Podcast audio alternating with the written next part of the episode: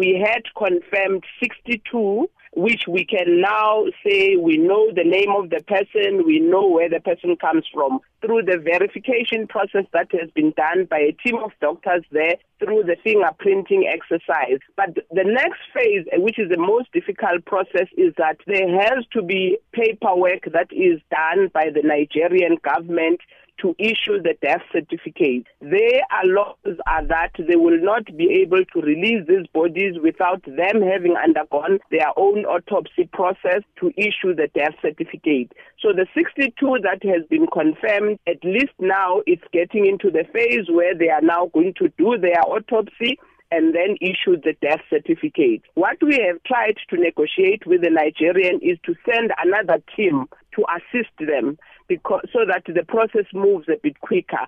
Unfortunately, our team, they've allowed our team to go, but they, they don't have rights to issue the death certificates because they are not practicing in that country. But they will be able to assist the team of the Nigerian pathologists who are working to fast track that at least the paperwork is done. So that's the, the remaining part. But we are also working tirelessly in going through all the 115 Remember, we had said that there are 84 known uh, uh, uh, South Africans who are presumed to have been there.